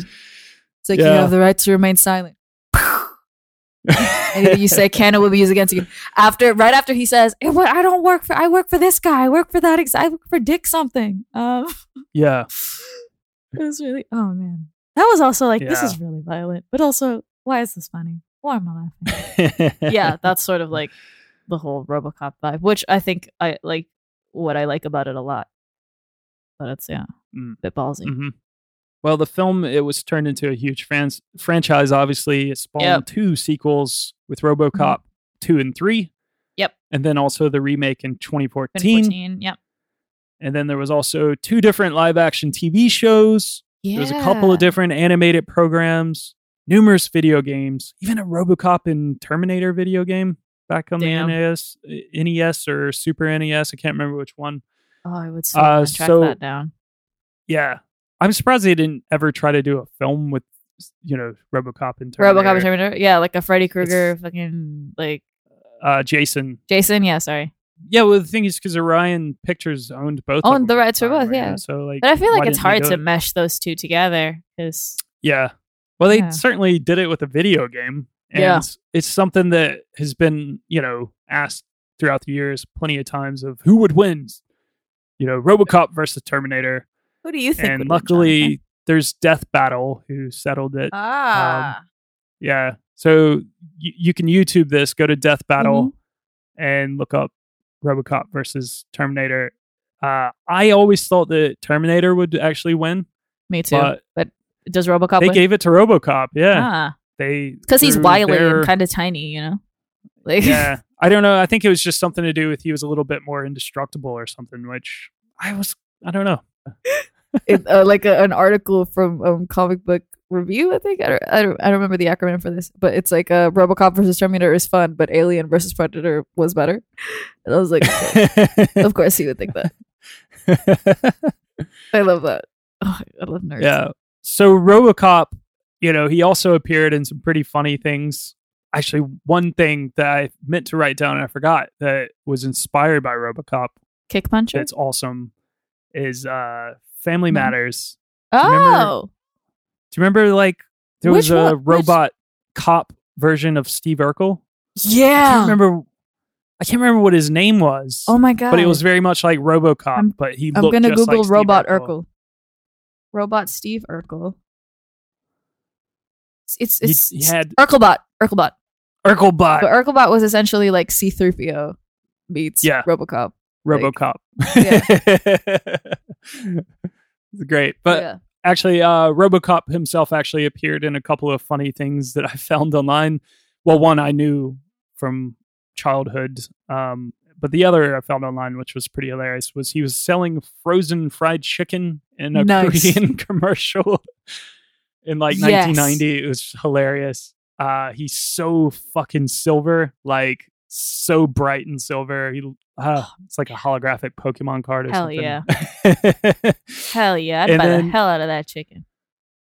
also, for some reason, Mhm. in 1990, WCW. Well, I mean, I know why, uh, but here we go. Wrestling. Let's go. We had It took ages to get to a Um, wrestling reference. No, no, we mentioned The Rock earlier. Never mind. No, I take it back. I feel like okay. I feel like no one That didn't count. like if there was any any of these people who know I like wrestling and might be wrestling fans themselves would not live, Yeah. let me live this down if I don't mention this. Please But don't let him RoboCop- live this down. When RoboCop 2 was coming out in 1990, Uh-huh. WCW for some reason decided to create an event called Capital Combat and they did this obviously in Washington D.C. It was billed as Capital Combat RoboCop's Revenge or RoboCop's Return and it's like Okay. all about you know these WCW's wrestlers with RoboCop. Tune in to see RoboCop. It was like promoted heavily. it's just Did like RoboCop, RoboCop fight thing. these wrestlers Okay, so as RoboCop? WCW's biggest good guy named Sting. Back when he was still Like- surfer, blonde hair, Sting pre Crow, you know, him going into isolation and watching the Crow and becoming Yeah. um, Eric Draven. Uh, Not to be confused with Sting, the lead singer of the Police. Yeah, which there is a, a photo of the two Stings together, Holy both holding shit. holding a bass guitar, I think, uh, which is amazing. You should look it up. the Police, Um, RoboCop. Come on, free association. Anyway, Yeah, here we go. Sorry. it's all together the trifecta um but for some reason sting is locked into a cage and by the bad guys Mhm. and uh robocop comes Saves out him? To save him Oh my and god! And it's the funniest shit ever he comes out and he just like he's walking so slow proper i don't know i tried to look it up i wasn't i'm not sure if peter weller Please did this or if just someone else did this. I don't think Peter Weller would do it. yeah, I mean, because it was a tie-in for RoboCop 2, so obviously there was a lot of money being thrown around as this sort of like cross promotion thing. But Mhm. the guy who did it did really good job coming down really slow, like a Robo RoboCop would, and he just goes up to the cage and he just rips the cage door off. But like when he does it, like you could just see the bar on the cage was just like so flexible, and it was just it's so bad. Yeah. So bad, and I RoboCop see and this. Sting just team up. It's so dumb. Like they don't Hey, man. wrestle they don't wrestle properly, but it's just this whole like RoboCop. so Oh dumb. man, dude, early Yeah. '90s cross promotion is Yeah. ridiculous. So I mean, it's debatable if you know Ready to Rumble and David Arquette. You know, you want to go all the way back to episode one with us. you know, me and Hey, Ariane. back, yeah. It's debatable if that was Oh one of the God, worst things having. David Arquette win the world title. You know, Yeah. but RoboCop did appear on WCW years and years before, and somehow that didn't put him out of business. So I don't know. No, no, no. and I yeah, I just wanted to bring up how like uh on Community there's like a RoboCop parody that Abed and Troy really like called Kick Puncher, and Yeah. the sequel to it is called Kick Puncher Detroit, which I was Yeah. like, yeah, I forgot about I that. adore it. Yeah. They're funny. Like Someone was asking us about uh with our Goodfellas episode, um, Mm. if we remember the co- community Goodfellas sort of tie. yeah, the chicken like, "Nah, episode. yeah, like I need to rewatch uh Dude, community because I've only watched it once all through. I've been so- doing, dog. What? Well, yeah, I mean, Fair just enough. once. Fair enough. You're like you're you're you're like you're like more of an It's Always Sunny guy anyway. Yeah, I always watch Yeah. that over and over and over and over. All right, so I gave away my big my big smoking gun, if you Yeah. will, of uh of a uh guy who gets shot in the dick being Andrew Carver. But Awesome. there's a couple of other cool cameos in the film, particularly by Verhoeven himself. Did you know he's in the film? So one of the pictures they show in the police database when they're showing all Oh, the people is Verhoeven Yeah. and a bunch of the other cast and crew. But also Projects. when the guy kicks Robocop in the balls in uh, the club and he hurts his foot. And Oh, the guy show, like, laughing. sort of the people the night. Yeah, the guy laughing. Yeah, yeah, that's yeah, yeah. Verhoeven. and and apparently that wasn't, you know, supposed to be intentionally in the film. It was just filmed as Verhoeven was trying to show the extras how he wanted them to react. Yeah, and he was just standing so much there they just still. used Yeah. it. Yeah. Amazing. Amazing. Yeah. I love that. That's yeah. Those are trying to kick him in the balls. That was so funny. oh man. That's the thing. You you think about Robocop and you fondly be like, oh, that was funny. well, we're wrapping up here. RoboCop, Yes. uh, obviously, it's pretty Pretty intense. big iconic film. Uh, Yeah. you know, it's important to a lot of people, particularly to the people in Detroit. Mm-hmm. Um, So Detroit obviously has gone through a lot of tough times. Uh, Yes. It was kind of a perfect example for this film to like you know to use as a city that's you know just completely gone off the rails. Uh, Edward Neumeier said that he he picked it because he was just like you know it's the most clear cut example of the American dream dying. Like Yeah. Detroit, when you think of it, because like you know, it was like the big The auto riots in industry the place '60s and yeah. yeah, And then, you know, basically all the auto factories shut down and they start sending a lot of stuff overseas and you know, J- Japanese cars were becoming a big thing and European cars were becoming a big thing. So it just really killed the American motor industry and he was just mm. like it's the perfect place for RoboCop to be put in. So in 2011, Detroit's mayor start talking about like all these ways they can propose to to bring the city back to like being a prosperous city and Mhm. people jokingly asked would it include a robocop statue ah, the mayor said no so numerous crowdfunding campaigns formed and they actually raised enough money to build the statue but Aw. as of today at this Yeah. time obviously nothing's happening today yeah, but, nothing's uh, happening today.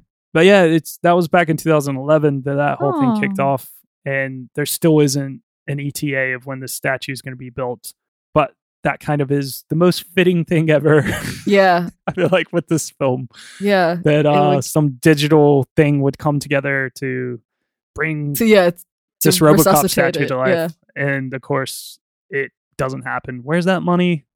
Who's got the money? what did RoboCop they has do it. with it? but anyway, is RoboCop a fascist film?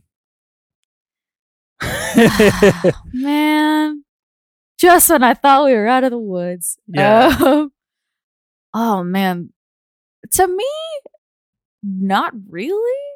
yeah, Like, I think if anything, it's a real like.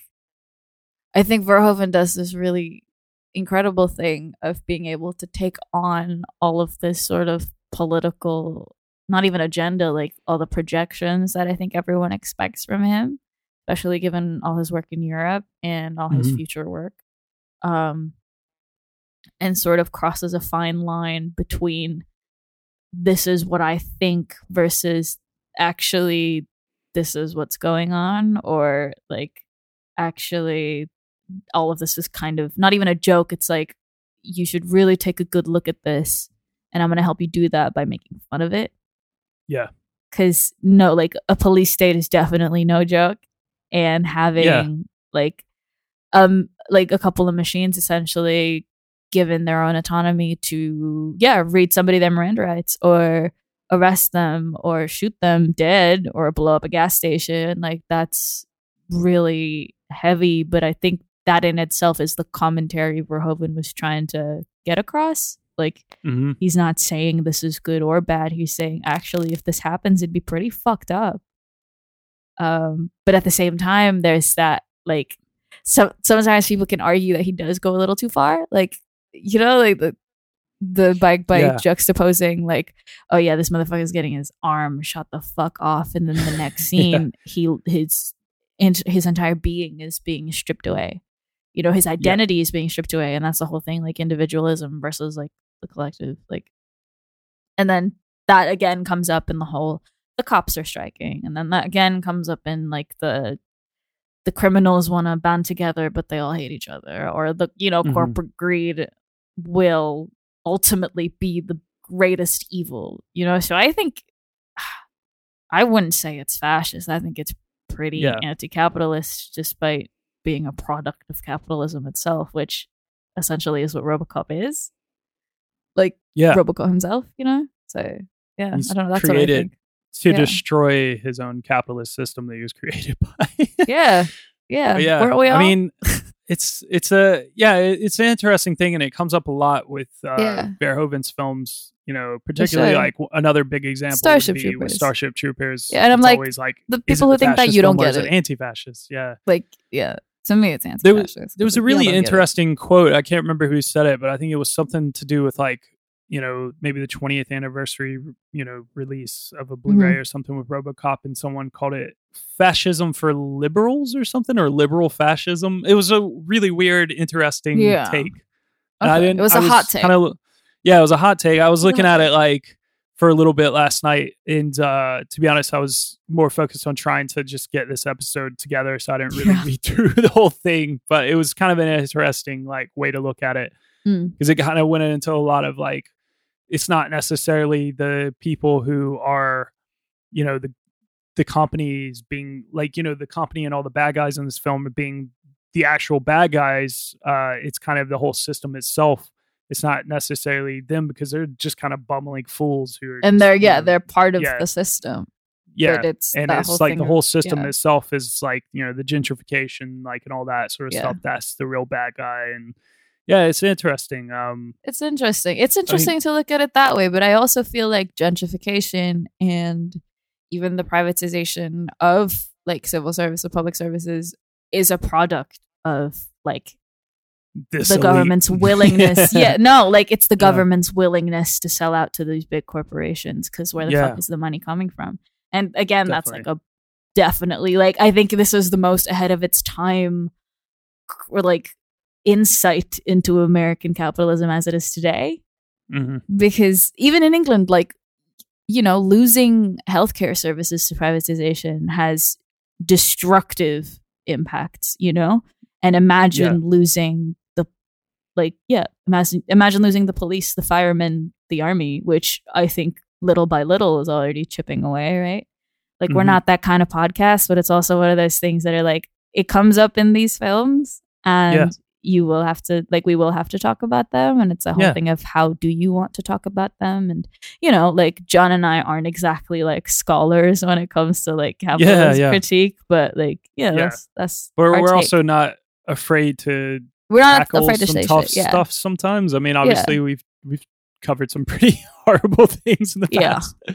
for sure But yeah, I mean, you know, it's it's I think it's worth, you know, tackling at times and you have to kind of like Yeah. stand up to things and talk about things and, you know, be good to people i think robocop Yeah. was also showing everybody that actually like it's kind of a cynical look in a way where like if you really think about it nobody has your best interest at heart you know Yeah. because even if robocop is like i'm gonna protect and serve he was like i'm gonna fuck up the people that fucked me up first you know which Yeah. in turn will protect and serve and what does that say about law enforcement what does that say about the privatization of law enforcement what does that say about corporate america like Mhm. it goes on and on and on and you can look at this film through so many different lenses and i think that's also like a really great thing about a lot of like what verhoeven can do especially with um starship troopers even with showgirl it's like that's a whole Yeah. other conversation about gender and the you know um like commodification of women's bodies like mhm. it's this is like commodification of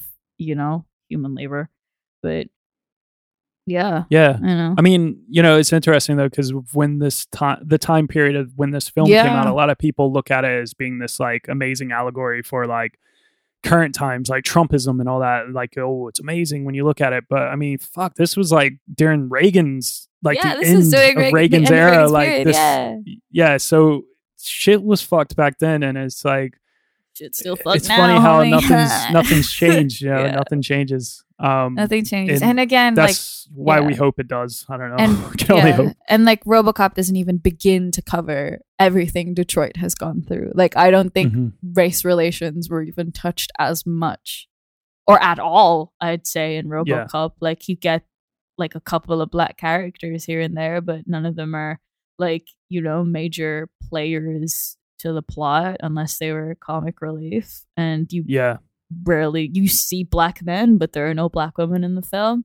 Um, Mm-hmm. like, yeah, it's that whole, you know, this is that's the thing with sci-fi that I think people are really cautious of now, especially with like, you know, Star Wars and things like that, just being like what is the kind of future you want to represent? And I think like at the time and still now, I think is the thing that that film posits at its core as well. What kind of future do you want to see? Mhm. And if it's this, well, we got to reevaluate some stuff, you know? exactly. yeah, that's I. Uh, that makes me not want to bring up the next thing I was going to say. go for just it, bro. Was too nice, but this is just so silly. Uh, Yeah. Verhoeven, he sometimes likes to bring up sort of religious imagery into films. yeah, and I'm so excited for his new film. He basically says that in some interview he did that RoboCop was basically Jesus. That would make me feel really bad for Jesus because I think you got to give Jesus a little bit more credit. I think Jesus had like a little bit more agency, and also Jesus was a carpenter. Did water to wine. What the fuck did RoboCop do? Unscrew his head, eat baby food? No, that's not the no, same. but there thing. is the there is that bit where yeah, he's like, "Son of uh, God," whatever, where he's yeah. walking through through water, yeah, and that was supposed to be sort of like imagery for Oh Jesus God, walking Jesus. on water. yeah. But did did like you know a ton of metal drop on Jesus's head when he was walking on water? No. Um, no, I think I think that really does rob a lot. Maybe that's Verhoeven's intention, but like like I don't know. Yeah. but it does rob a lot of the um i guess iconography of jesus yeah. Same goes with like but then who would god be in that case like the corporation fuck no like i don't know i don't want may i may or may not want to get into this like yeah, no, I don't either. I mean that that was just kind of funny because Yeah. you had a really nice sort of no and then i was like he's not and jesus I've, I've ruined it. i was like how I, I'm a I'm a fan of Brian, uh, by the Yeah. way. Um, for if anyone wants to know where I stand, religiously yeah, he's an, he's not the Messiah. He's a very naughty boy. it's very nice And boy, uh, yeah. with that, this has been RoboCop. this has been robocop it was such a long way around to robocop but yeah thank Yeah. you for having me No worries. I hope this does justice to anyone who, you know, wanted to hear a RoboCop episode, and Yeah. uh, to Louisa who actually hope this did okay suggest us to, s- you know, wanted to hear this. So yeah. you know, there's no harm, no foul in being a little bit more critical about the things you consume. Know? Oh no! I mean, I don't think there's much criticism. There's a lot of love. for no, RoboCop yeah, a lot here. of love just- for it. Yeah, and then just me going on my like anti-capitalist rants. But No, I know. I think like um, I wonder if they're. I don't know, man. RoboCop. It was surprisingly a lot of stuff going on with it. Um, when I was looking up details, and I didn't, ex- I really didn't expect that. You know, when you're going through, you know, IMDb and all sorts of different like lists and all that sort of stuff, trying to do research. Like, um, sometimes you get a film like this, and you know, you go through it really quickly. But this one, there was a lot going on, and I think it was uh, Yeah. really funny with the whole Peter Weller and the suit thing, and yeah, him like quitting and or well, getting fired and all that. So it's it's an interesting film. Uh, RoboCop's is, yeah. hilarious, though. It's an important piece of uh, you know, 80s sci-fi action and Yeah. just like yeah, just you know, a commentary on um the time period of then and how it just you know really fits nicely with you know any time period because there's always Yeah. going to be it is timeless. this that we're extent. living through. Yeah. Like, yeah, it's yeah, it's it's the thinking man's robot movie. Yeah. know? Screw that. Uh, was that? Will, was it Will Smith? Was it? What was his What? Will Smith's ro- Will Smith's robot m- film that he had? I Robot. Oh my god, Get out of here! Get out of here! was that not After Earth? Am I thinking about another film? And you remember the? It was like the I Robot film where it was like they had all the robot, like AI sort of creatures, like you know Oh. robots basically, and there was I like a whole room full of them, and one went rogue, and Will Smith was like, Wait, the animated one? Uh, I mean, it was live action, but the robot. Oh, no, never mind, sorry. CGI. Sorry, I'm thinking about Yeah. robots. and you don't know film. iRobot? No, because I the iRobot that I know, I'm young.